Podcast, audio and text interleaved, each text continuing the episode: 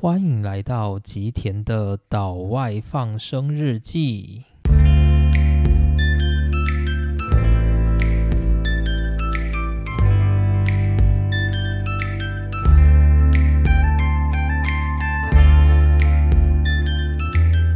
大家好，欢迎来到今天的内容。那我们结束了九集的常春藤三大公开课之后，终于我们又要进入新的系列了。这个系列是什么呢？我们要来讲量子力学的故事。那量子力学一直是我非常关注而且很喜欢的一个主题，所以呢，这个主题其实在最早我在建立这个节目的时候，也希望总有一天我能够来分享这个主题。那大概吧，就是可能也到了快要没梗的地步了，所以这个压箱宝呢，就必须要端出来讲。好啦，其实也没那么夸张，就是因为呢，这个压箱宝其实我是可以讲很多集的。那因为这个系列呢，我觉得可能会开得很长，就是大概至少会有五集以上吧，就是以我目前的篇幅看来，我觉得可能讲个十集都不过分。所以呢，就是它可能会压缩到一些我们节目的其他的系列，因为我们节目目前的走向是每周一更，然后我通常都是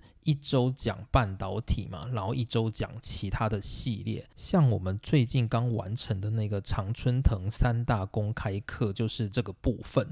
那不过呢，因为我在讲这个量子力学的系列，我觉得应该会有很多集，那所以呢，它可能会长达大概数个月，就是甚至到半年都有可能。那有时候呢，其实我也是会想要讲一些跟日本留学有关的事，而且你知道，就是我已经快要从日本的博士班毕业了，所以我还是会想要来讲一些自己的心得啊，或者是心路历程这些的。所以呢，我可能就会穿插在这个量子力学的系列当中，然后我有时候不会更新量子力学，我会来更新就是我的日本留学或者是我其他想讲的东西，所以这个系列呢可能又会拖得更长。但不管怎么样，就是对我而言这也是一个好事。什么叫做好事呢？就是节目这种东西嘛，它就是没有完结的一天，能够拖得越长，我才能够让这个节目持续下去。是不是有一种歹戏拖棚的感觉？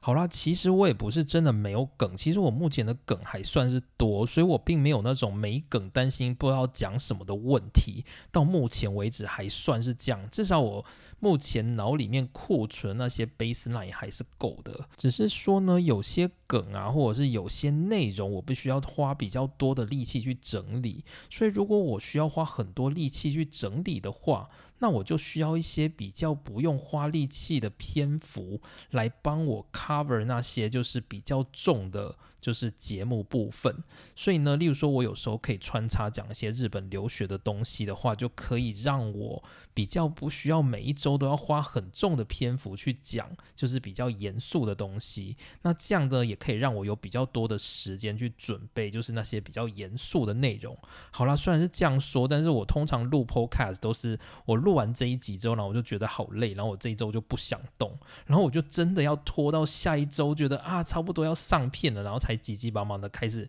看资料，然后赶快录一录。我通常都是这样子，我觉得这样子好像不太好。而且呢，因为我之后就是又要回到半导体业工作了，所以我可能没有办法像我的博士班这样这么闲散的在录 podcast。 我一定要就是妥善去安排我的时间，我才能够录制就是跟现在品质相对应的 podcast。 所以呢，我会需要一些可以让我喘息的 buffer， 这样子我就是会有比较多的时间来准备。好，不过量子力学这一块我觉得还可以，就是它还不需要到高强度的去准备，就是因为毕竟其实我很早以前就开始在读量子力学相关的历史，然后我非常非常喜欢这一段历史。真正第一次读的时候大概是我可能十多年前的事吧，就大概是我在念大学的事，所以其实我对于量子力学这一块我比较有信心。那虽然说我自己也不是什么量子力学神人，所以我大概就是我能够把我自己理解的跟跟我觉得比较故事性的方式把它呈现给大家。那主要呢就是希望大家可以把一些课本上或者是知识上有的东西去跟我们的日常连结。量子力学它听起来很抽象，但它离我们并不遥远，而且呢它甚至跟我们的半导体也有相关。那除了这个之外呢，我个人比较在意的是那些在量子力学理论当中穿梭的那些欧洲的知识分子们，他们的那些时代的身影。那这对我而言是很有意义的，所以呢我几乎是为了量子力学，为了感受这些科学家们来回在世界奔走的背影，我去了欧洲旅游。当年我在竹科工作的时候啊，其实我就到过很多次的欧洲旅游。那我跟一般人欧洲旅游比较不一样的地方是，我规划的通常都是先以量子力学那些科学家有在的城市或国家来作为我的选项。那当然其实我还是有会去一些比较有名的景点啊，不过如果那些量子力学的科学家们他们有去过，而且那个点还算是好去的话，那我通常都会优先选择那些地点。那如果大家有兴趣的话，大家可以上 Google 然后搜寻量子力学一场激荡世界的花火，那是一个在背包客栈的文章。这篇文章是我写的，然后它主要就是我在这多年来去旅游量子力学各大地景所写的一篇文章，但是它其实并不完整，就是我还有很多我很想去的地方。例如说我当年去柏林的时候，其实我想要去一个地方，就是当年马克思普朗克他提出来可以解决黑体辐射问题的量子说的那个地点，就是在现在柏林那个知名观光景点布兰登堡门所在的菩提树下大街上的柏林城市图书馆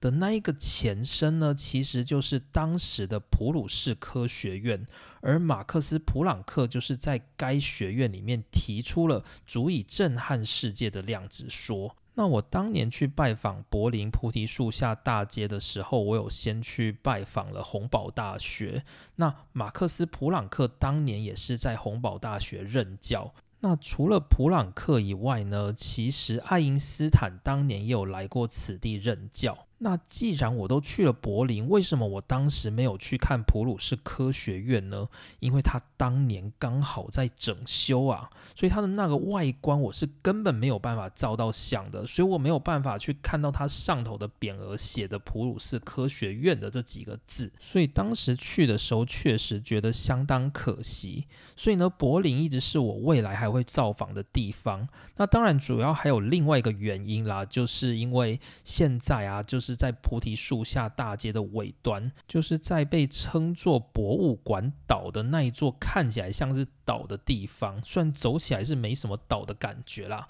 不过那个地方呢，那个是过去东德时期共和国宫的位置，现在呢它已经成为一个崭新的豪华的宫殿。这个宫殿呢，现在的名称大概是叫做洪堡论坛。不过呢，它的外观其实就是仿照在德意志帝国时期，或者甚至在普鲁士时期霍亨索伦王朝的皇室宫殿。那个宫殿呢，被称作柏林城市宫。那柏林城市宫在二战的期间几乎被炸毁，所以后来变成东德的时候，为了要去威权化，又把那整个城市宫都给拆除，盖了一座很大型的，就是东德政府用来举行娱乐活动或者是让市民消遣的一座游乐场，叫做共和国宫。那一直到一九九零年代，就是东西德统一嘛，就是变成现在的德国之后，德国政府呢就一直想要把那个共和国宫改成就是过去的柏林城市宫，来彰显当时德意志帝国的骄傲。不过呢，因为德意志帝国呢，如果你现在还去宣扬那种帝国，这对德国来说它其实不是很乐见的，而且会有那种意识形态宣传的意味，所以呢他们就变成是依照尊重古迹的立场，把共和国宫拆除之后修建成外观是当年的柏林城市宫，但内部要拿来做艺文活动的洪堡论坛。所以我下一回如果能够到柏林去旅游的话，那我第一件事一定会去把菩提树大街上的柏林城市图书馆，也就是当时的普鲁士科学院，以及就是现在的洪堡论坛，就是两个我都会想要去看看。所以柏林呢，绝对是我下一回到欧洲优先的选项之一。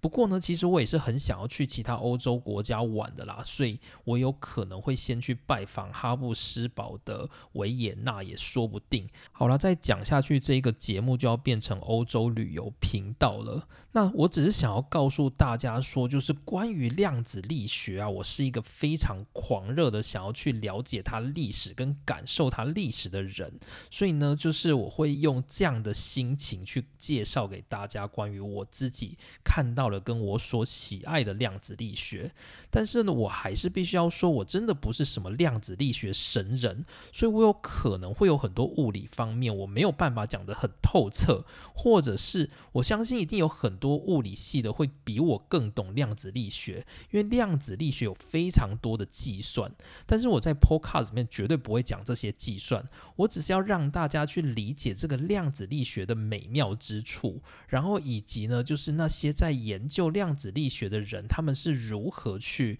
看待这个量子力学，然后他们如何在这个领域里面不断的努力，然后推出这样的量子力学的成果。那这是我想要讲的部分。于是呢，就让我们来开启驻足于伟大的物理理论量子力学的第一个篇章，也就是马克思·普朗克。好，那在讲这个故事之前啊，我觉得我有必要先稍微大概讲我这个系列所要讲的内容大概是什么，然后顺便先提点一下量子力学在近代世界的重要性，并且梳理一下我未来在介绍的流程。好，那首先呢，我们先来讲一下量子力学的重要性好了。量子力学它大概是什么概念呢？量子力学是一个可以让我们理解并且能够去操纵我们眼睛所看不到的那些微小物质的一个很重要的理论。那这个很重要的理论呢，它被用在了我们现今所有我们可以用到的各种科技。量子力学其实最基本的概念就是让我们去了解电子是怎么移动的。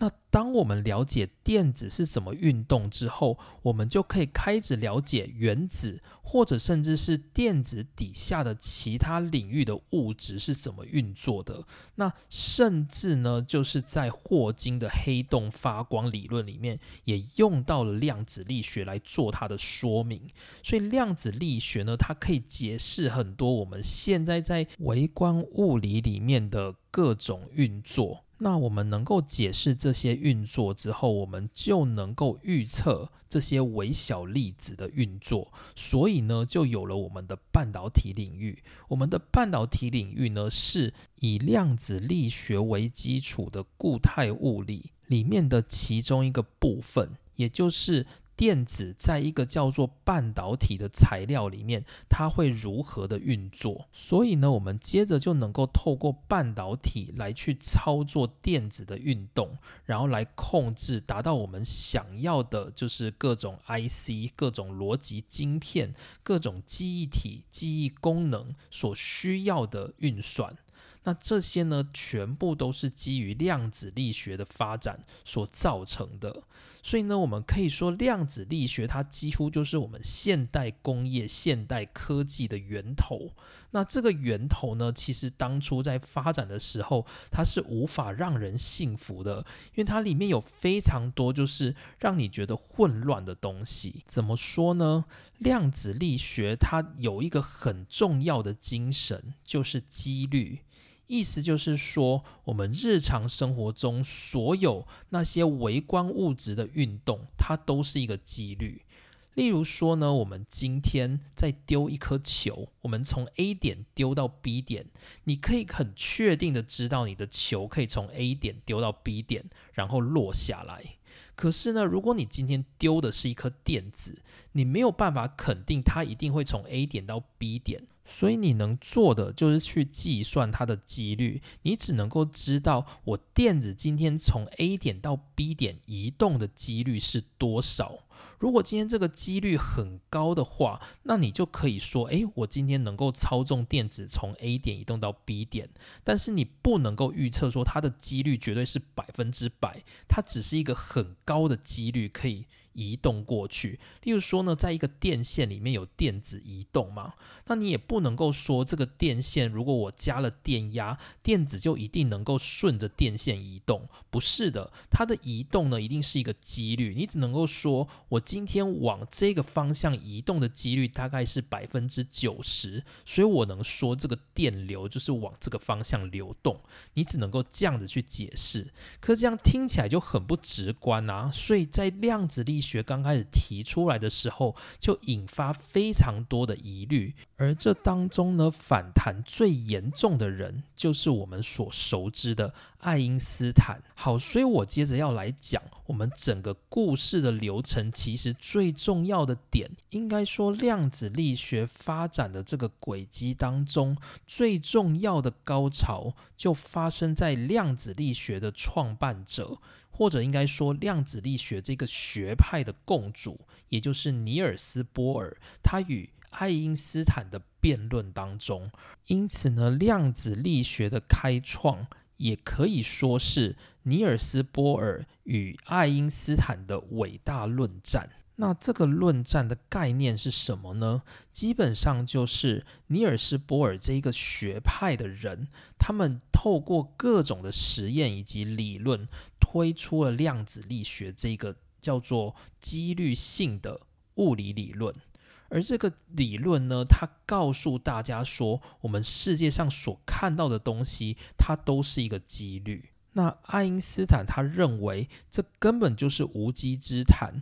牛顿他发明了力学，而这个力学可以让人们可以精准的去预测物体的运动，凭什么我们要相信量子力学是一个重要的理论？它只是凑巧刚好满足了现在我们所看到的实验，它不应该是一个完美的理论。因此呢，爱因斯坦他在两次的索尔维会议上面，他都不断的去踢馆这个量子力学的学派，而最终呢都被尼尔斯·波尔的这个学派给击倒了。因此呢，最终这个量子力学就成为了物理的显学，而之后呢，大部分的物理理论都是根据量子力学再继续往下去发展下去的。也就是说，爱因斯坦他在这个理论当中，他已经完全就是失去了主导性。因此呢，尼尔斯·波尔他成为量子力学的最大创办人，而他因此呢，带动了这个量子力学成为未来世界的显学。那说到尼尔斯·波尔，大家可能不一定知道，大家大概都听过爱因斯坦吧，但是波尔大家可能不一定会有印象。如果大家高中有学过物理的话，稍微回想一下氢原子模型，波尔的氢原子模型的那一个波尔就是尼尔斯·波尔。当然我们今天不会去讲尼尔斯·波尔的故事，因为波尔相较于我们今天要讲的主角马克思·普朗克，他大概比较像是一个学生辈的孩子，所以呢，在今天呢，尼尔斯·波尔他大概是不会出场的。不过呢，我们就让大家有一个概念，因为尼尔斯·波尔他是一个丹麦人，然后呢，他在丹麦的哥本哈根就是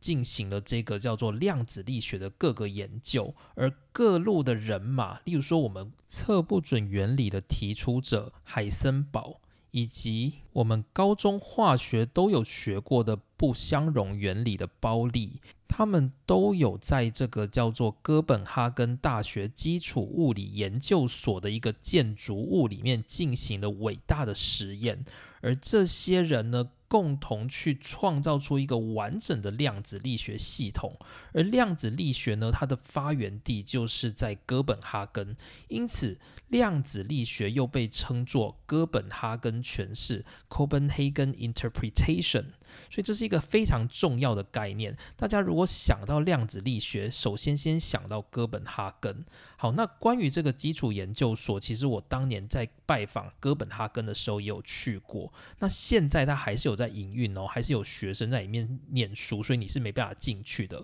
不过你可以看到那个研究所的前面有很多就是诺贝尔奖的一些介绍。所以如果大家有兴趣的话，真的可以推荐大家到哥本哈根去看看。而且那个城市呢，大概就是小而美，它有皇室，有宫殿，然后呢它的城市规模不会太大，你可以就是租一个脚踏车就可以在这整个城市骑透透。所以你甚至可以骑到就是基础物理研究所，然后顺便到隔壁去看就是海湾旁边的小美人鱼。好的，那接着呢我们来讲一下这个内容会讲的一些脉络。那今天的部分呢，就是大概有点类似总说再加我的第一篇，所以我觉得可能会稍微冗长一点。那我们主要呢会在这个故事的内容里面介绍到很多登场的角色，而这些登场的角色都非常重要哦。就是如果大家可以的话，尽量把它印到你的脑子里。那我通常呢，我会尽量想办法让它跟我们的高中学到的东西有连结，这样大家多多少少也能够想象，哎，这个人其实他不是一个名字，他是真的有活在这个世界上过的那种感觉。那我主要要讲的大概就是我们会先来讲马克思·普朗克，他解决了黑体辐射的问题，所以他提出了一个东西叫做量子。那通常呢，我们高中的近代物理也是这样讲的，就是我们高中近代物理刚开始第一个一定是讲黑体辐射。那讲完黑体辐射的时候，就是带大家认识这种能量呢，它可以被分割成一颗一颗小小颗的东西，我们称作量子。那接着呢，爱因斯坦就要从我们的故事里登场了。爱因斯坦呢，在这个量子力学的这个环境里面，他提出最重要的理论就是光电效应。那我们会来讲爱因斯坦的早期生活，然后以及他提出了光电效应这个理论。那之后呢，我们的画面就会带到在丹麦出生的金童，也就是我们的主角尼尔斯·波尔。那尼尔斯·波尔的成长环境跟背景，我们也会介绍。之后呢，我们再来提到关于各路人马到尼尔斯·波尔所创立的哥本哈根大学的研究所进行研究的故事。不过呢，在这中间还会有第一次世界大战跟第二次世界大战的发生，所以你就可以看这些学人们他们在努力的研究的过程中，也跟着就是在时代的洪流当中不断的逃亡跟迁徙。那最终呢，量子力学的理论在一九二七年第五届索尔维会议上面被各方物理学者所接受。也就是说呢，从那时候开始，爱因斯坦在这个领域他就只是一个丧家之犬，他没有办法再有任何的发言权。尼尔斯·波尔他成为了量子力学领域的共主。之后呢，我们就会来讲讲后面的余波，包含像是爱因斯坦跟奥地利的物理学家薛丁格相互取暖，提出了所谓的薛丁格的猫的这件事情，以及爱因斯坦最后还想要奋力一搏的 E R P 悖论。那这些呢，我们会在后续再做探讨。那这主要是我们要讲的一些脉络。那其实我自己还想要讲一些我跟近代物理的一些因缘啊，就是我自己为什么会喜欢上近代物理。诶，其实好像也没有喜欢或不喜欢上的那个时间点，就是当我看到近代物理的时候，我就喜欢上了，大概是这样的感觉。但是我也不能说我自己非常的专精近代物理或者是量子力学，只能说我喜欢，喜欢跟上手完全是不同的事情。我觉得这是可以分开来看的，我想大家应该都能够理解我的想法。但是因为我担心时间会过长，所以我觉得我跟近代物理的一些因缘，我就把它留到下次再来讲好了。所以今天呢，我们就快速进入我们的主题。好啦，虽然说快速也没有多快速。好，那总之呢，今天我们的主题要讲的就是第一个篇章是马克思·普朗克。一项新的科学真理获胜的方式，不是把他的反对者说服了，让他们看到了光明所在，而是因为反对他的人最后都一个个死去，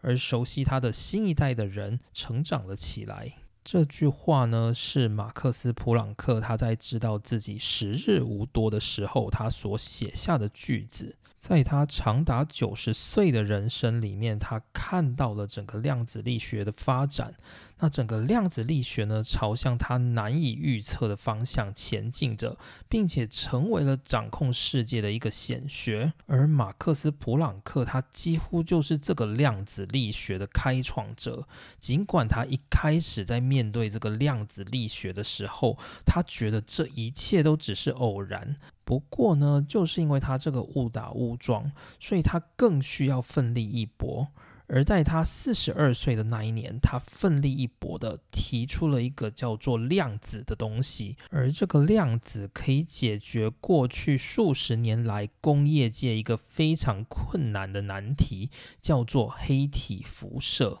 那首先呢，我们先来讲讲黑体辐射的重要性，以及为什么我们需要黑体辐射这个思想概念。首先，我们要先来思考一个经过高温烧烤的铁器。那我们多多少少应该都有在电视上看过那些工匠在铸铁的时候，那些铁器预热的时候会发出红色的光，就是呢，我们会看到那些烧红的铁器。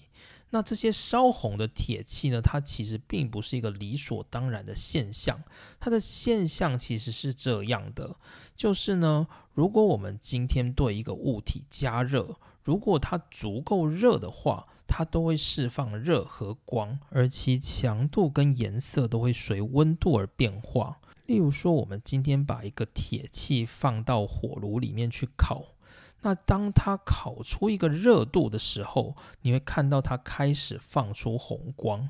那接着呢，慢慢你把温度升高之后，那个红光会变得越来越橘，所以就会产生橘色，接着慢慢变成黄色，最终甚至连蓝色都会出现。然后再出现到紫色之后，这个颜色就会忽然我们又再也看不到了。那这些颜色的变化到底是什么呢？有概念的人可能很快就会发现，这就跟我们彩虹的颜色很像，它从红色一直到最终是蓝色、紫色，然后结束。那这一段区间称作什么？这一段区间呢，在一六六六年由二十三岁的英国科学家牛顿就证明了，这个是我们人类所可以看到的光束，叫做可见光。接着人类就开始好奇了，那这些可见光以外的区域到底有没有其他的颜色的光，或者是到底有没有其他的热辐射或者是光的呈现。只是这些光呢，它没有办法被我们肉眼所发现。而这个实验呢，在一八零零年得到了答案，那是天文学家威廉·赫歇尔，他在他的光谱前放了一个温度计，结果他发现他在没有看到红光，也就是他认为那个温度其实是比红光放射的温度还要低的这个时间点，他依然看到了温度计的上升。也就是说呢，即使光谱没有达到可以放出红光的程度，它依旧会放出热辐射。而这个热辐射呢，因为它在红光之外的区域，所以它被称作红外线辐射。接着在隔年的一八零一年，另外一位科学家约翰·里特，他将光谱的温度升高到可以放出比紫光更高的温度。此时呢，他发现他即使看不到光，他却能够看到温度正在上升。也就是说呢，即使温度超过了紫光，依旧会有辐射的产生，而这种辐射的产生就是紫外线辐射。于是呢，在这个人类可见到到的可见光的光谱以外的地方，红外线辐射跟紫外线辐射都被人们发现了。好啦，发现归发现，但是你要如何去量化它，如何得知你今天在什么样的温度会放出什么样的光，有多少的强度，那这些东西呢，其实是一个需要经过实验来证明以及去归纳的物理规则。可是呢，要怎么做这个实验，要怎么去产生一个能够完整放出从红外线可见光到紫外线都能够清清楚楚放出来的一个热物体，那该如何去做实验来解决这个问题呢？一八五九年，在海德堡大学的一位德国物理学家三十四岁的古斯塔夫·基尔霍夫 Gustav Kirchhoff，他提出了一个思想实验。这个思想实验呢，叫做黑体 （Black Body）。那黑体的概念呢，就是它可以完美的去吸收外面的热辐射，同时也可以完美的放出所有内部的热辐射的一个物体。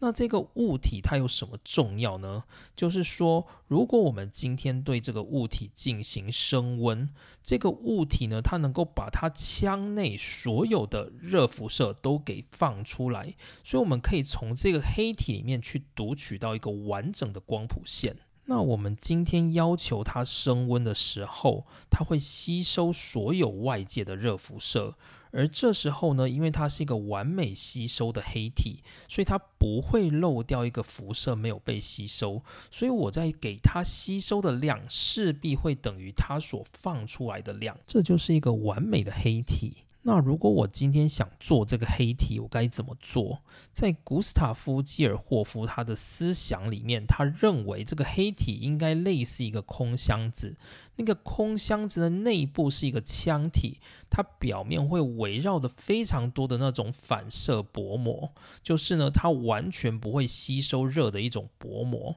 那这个腔体呢，它几乎是一个密闭空间，唯独呢，它有一个非常细小的小孔。这个小孔呢，可以让外面的光或者是热辐射进入这个小孔。那光或热辐射进入这个小孔之后，它会在这个腔体内部各种反射面里面弹来弹去，而因为这个小孔它非常非常的小，所以这些光是没有办法弹出去的，因此呢，这些光或者是热辐射就只能够一直被困在这个腔体里面。好，那接着呢，我们再把这个腔体好好的放着，然后让它开始自动降温。那降温的时候呢，这些光或者是热辐射，它们只能够透过这个小孔出去，所以你就可以侦测这个小孔，去知道一个完整的热辐射光谱。这个就是黑体辐射的一个思想实验。那当我们能做出这个完美的黑体的时候，我们就能够知道在固定的温度之下，一个理想的物体它能够放出多少的热辐射，有多少是属于红外线，有多少是属于可见光，有多少是属于红光，多少属于黄光，多少属于紫光，有多少是属于紫外线，通通能够被精密的计算出来。所以黑体呢，它相当于是一个，如果我们想要去研究一个温度与热辐射的相关性的时候，所需要一个非常具有代表性的实验体。好，那我刚刚没有讲到提出这个叫做黑体的这个人他的来历。这个人呢，我刚刚有讲他的名字叫做古斯塔夫·基尔霍夫 Gustav Kirchhoff。那这个人是谁呢？如果大家高中啊还有印象，或者是大家如果是念理组的话，应该在念到电学的部分的时候会讲到一个概念，叫做克西荷夫电压定律，或者是克西荷夫电流定律。那这内容是什么，我们在这里就不要复习了啦。那如果你是念电机系的话，应该在念电路学的一开始就会把这两个定律再重新塞回你的脑里，所以我在这里就先不荼毒大家了。我只是想要让大家知道这个定律的这个提出者克西荷夫这个人，就是我刚刚所提到的古斯塔夫·基尔霍夫。因为他在德文的发音里面他是念 Kirchhoff，它在中文翻译叫做克西和夫，但是实际上它的翻译是比较接近基尔霍夫这个发音的，因此呢我之后呢还是会以基尔霍夫来称呼。那这个角色呢，其实他等一下还会在我们的马克思普朗克的人生里面登场，虽然不是特别重要，不过呢就大家有一个印象，他就是我们课本里面所出现过的一个角色。好，那黑体辐射的这个概念它被提出来了，不过它对于人类世界到底有什么重要的呢？主要还是在于科技的发展。那在一八八一年，有二十二个国家派了两百五十名的科学家代表来到了巴黎，参加了所谓的电力度量单位的第一次国际会议。那电呢是当代的一个非常强大的发明，不过在各国他们对于电力的计算上面一直没有一个准则，而这个会议呢就当场决定了几个重要的单位，包含像是伏特或者是安培，也就是我们熟知的对电压跟对电流的单位。那在光的这个方面呢，光有所谓的照度，可是光照度的这个标准，各国却没有办法达到一致的意见，因为没有人知道该怎么样去精准的测量光的照度。那虽然不知道该怎么做，不过呢，大家却大概有一个想法，就是黑体它作为在任何温度下可以完美释放热辐射的物体，那如果今天世界上真的有黑体这种东西，那黑体它所放出来的红外线辐射应该就可以当成是一种国际标准的单位。所以呢，如果谁先做出这个黑体，谁就可以得到制定照度的这个决定权。那掌控这个照度的决定权呢，该国的企业就能够比其他的竞争对手更早发明所谓的高效能灯泡跟灯具，然后去碾压它的竞争对手。所以在这个当中，谁的野心最大？就是在这个会议前十年所创立的一个新的国家，叫做德意志帝国。讲到德意志帝国呢，不知道要不要先来帮大家复习一下德国的就是历史。那与其说是复习啦，不如说就是我把它简化成大家比较能理解的一个历史逻辑。其实如果我们在看德国的时候呢，德国它过去其实一直都不是一个完整统一的国家，它有点像是各个小国所组成的一个邦联。那这个邦联呢叫做神圣罗马帝国。那数百年来呢，这个神圣罗马帝国的头头大致上都落在就是奥地利王国的王，也就是哈布斯堡家族的身上。那主要的原因呢，是因为哈布斯堡家族就是一个很会 social 的家族，所以他在历史上就是一直不断的 social， 然后跟联姻，然后去掌控自己的地位，让在神圣罗马帝国的选帝侯们去选择奥地利的哈布斯堡家族来当皇帝，大概是这样子的一个状态。那在神圣罗马帝国底下呢，其实他们还有一些其他的国家，那这些国家其实很多啦。那比较重要的，我大概提一下，有四个王国。第一个呢，就是我们今天的主角普鲁士王国。那普鲁士王国呢，它主要是由霍亨索伦家族在掌控。那这个霍亨这个词呢，其实在德国很多的地名都会看到，它就是霍亨，就是很高的意思，所以它家族的意思其实就是指伟大的索伦家族。那这个家族呢，他们的根据地就叫做柏林，所以呢，他们整个王国的领地就是包含柏林还有周边的叫做布兰登堡的这个邦的区域。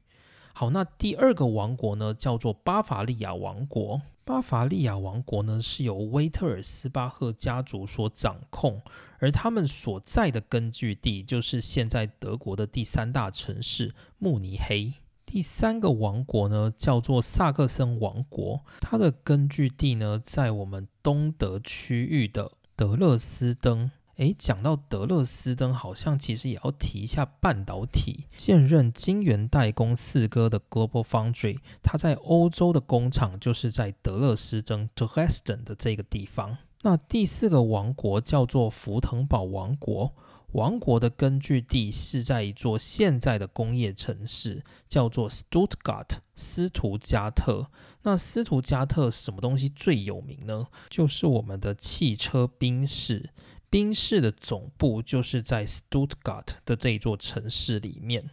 那整个神圣罗马帝国呢，它是一直到就是拿破仑进攻之后，整个瓦解开来，然后变成一个一个小小的王国。那在德国的这个区域呢，它就组成了所谓的莱茵邦联。然后直到就是普鲁士的国王威廉一世以及他当时的铁血宰相俾斯麦的主导之下，开始了所谓的德意志统一之路。而在经过铁血宰相的军事以及手腕之下呢，整个德意志帝国从前的莱茵邦联大致上完成了一个统一，而这个统一的国家就叫做德意志帝国，并且呢，因为这整个帝国是由普鲁士王国所带领成立的国家，因此它的首都呢就是在普鲁士王国的根据地，也就是柏林这个地方。接着再回到我们的主线，在一八七一年呢，德意志帝国成立，柏林成为新一代大国的象征，大量重要的企业跟研究机构相继在德国的柏林成立，因此呢，企业们也看好这个机会，想要让德国能够参与科学的进步，并且带动科学成为主导世界科学地位的一个重要国家。也就是在这样背景的情况下，制作出一个完美的黑体，然后制定出黑体辐射的光谱，也就成为德国的政府以及企业积极想要去解决的目标。当时的德国企业家以及电机发明者维也纳冯西门子 Vienna von Siemens， 他就讲过这样的一句话：在当前激烈进行的这场国与国竞争中，那个国家首先独辟蹊径，首先把他们发展成专门的工业行业，那个国家就占了决定性的上风。于是呢，西门子公司与德国政府联手，在一八八七年创立了德国帝国理工学院。这个学院呢，位于柏林的郊区，就是在现在的夏洛滕堡宫的旁边。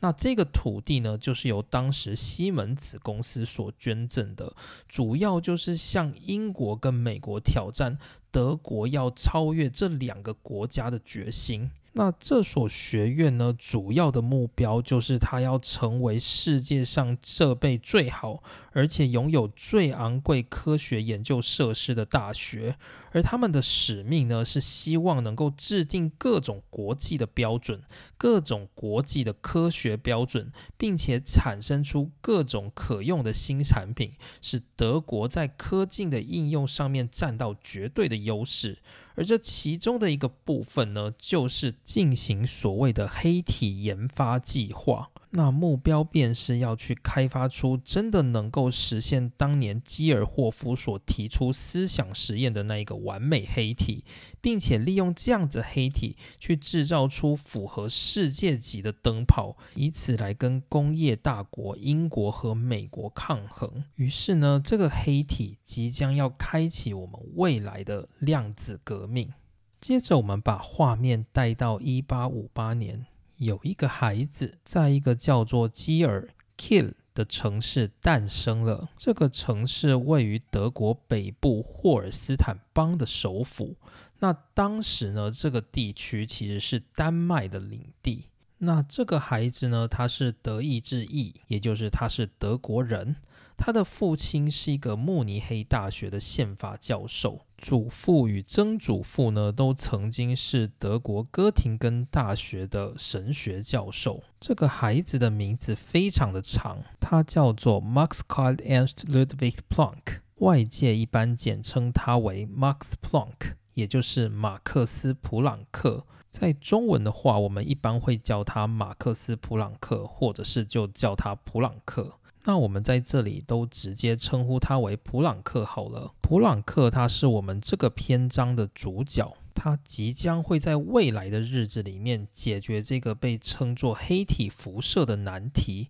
并且它开了一条新的思路给未来的人们。这个思路呢，就是我们传说中的量子，而这个量子呢，就即将开启了未来的量子力学，也就是哥本哈根诠释的一个基石。普朗克呢，他接着就追随他的父亲来到了慕尼黑，并且就读当时最有名望的马克西米连文法中学。他就是一个我们一般常说的那种乖乖牌、品学兼优的好孩子。不过呢，依照当时他在中学的学习，他一直幻想自己能成为一个音乐家。那他常常呢会去询问他的家人，就是他是否可以成为一个音乐家。结果大部分的人都不建议他这么做，于是他只好在一八七四年放弃了他成为音乐家的梦想。十六岁的普朗克，他考进了慕尼黑大学，并且在当时他对于了解大自然运行的规律非常有兴趣，于是他选择学习了物理学。那当时的德国学制其实是很放任的，就是虽然你就读的是慕尼黑大学，但是学校并没有规定你只能在慕尼黑大学选修课程。也就是说，如果你今天发现德国的其他大学有你想修的课，你还是可以去。于是呢，在慕尼黑读了三年之后，普朗克的友人告诉他说，诶，我觉得你学这个物理学啊，已经没什么前途了，因为物理学这种东西啊，它该研究的都已经被研究完了，世界上再也不会有新的物理学需要被发掘。所以他建议就是普朗克可以到其他世界的别的角落去看看。于是呢，普朗克他想了想之后，决定到德意志帝国的首都，也就是柏林去一看究竟，并且呢，他进入了当时德语世界最领先的大学，也就是柏林大学。一八七七年，普朗克来到柏林大学，这个在当时被认为是欧洲最具有标志性的，且具有相当的财力，并且吸引众多科学家聚集的一座学术殿堂。而普朗克呢，也将在未来的一年里接触到许多在慕尼黑所无法接触到的杰出学者，并且得到启发，以及找到自己未来作为一生志业的方向，那就是热力学。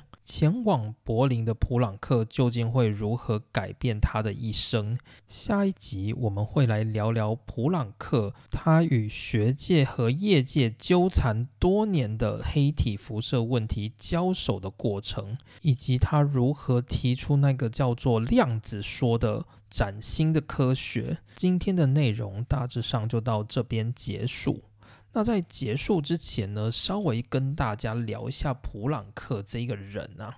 普朗克这个人呢，如果大家对于德国的学术界有一点研究的话，大概会知道有一个德国的学术机构叫做马克思普朗克学会 Max Planck Gesellschaft， 你可以把它看作是就是德国的中央研究院的那个角色。它主要的资金呢，有一半是来自于德国联邦政府，而有一半呢是来自于它的研究所所在地的该邦的政府。那这个学会呢，它底下会有非常多的研究所，我们叫做 Max Planck Institute， 就是各个研究所它研究的主题都不同，而且它会分散在德国的各地，甚至会有在海外的分布。那如果你想要成为德国的研究员，或者是想要德国进行研究工作的话，大部分的人都会锁定这个叫做 Max Planck Institute 的机构。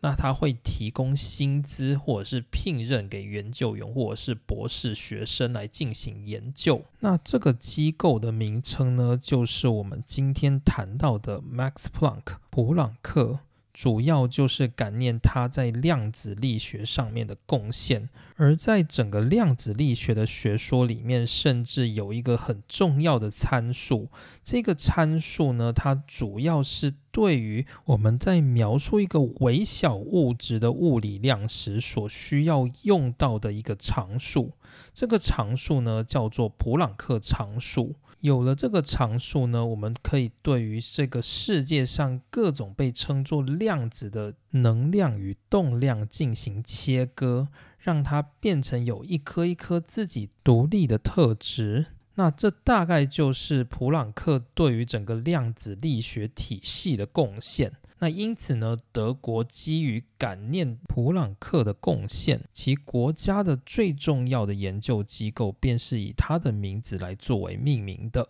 好，那今天的内容大致就到这边。为了不要让大家消化不良，所以我们今天大概就做了总说，跟大家聊聊我们这个系列未来大概会讲什么样的剧情。然后呢，我们带到了就是以马克思普朗克为主的那个时代背景，然后我们介绍了在那个时代学界跟业界非常想解决的问题，叫做黑体辐射。然后呢，我们再带出要解决黑体辐射的这位主角，也就是马克思普朗克的身家背景，以及他即将要到柏林展开他的新人生。那马克思普朗克篇章的下半段，就让我们在下一回再来分晓。今天的内容就到这边，谢谢大家收听，我们下次见，拜拜。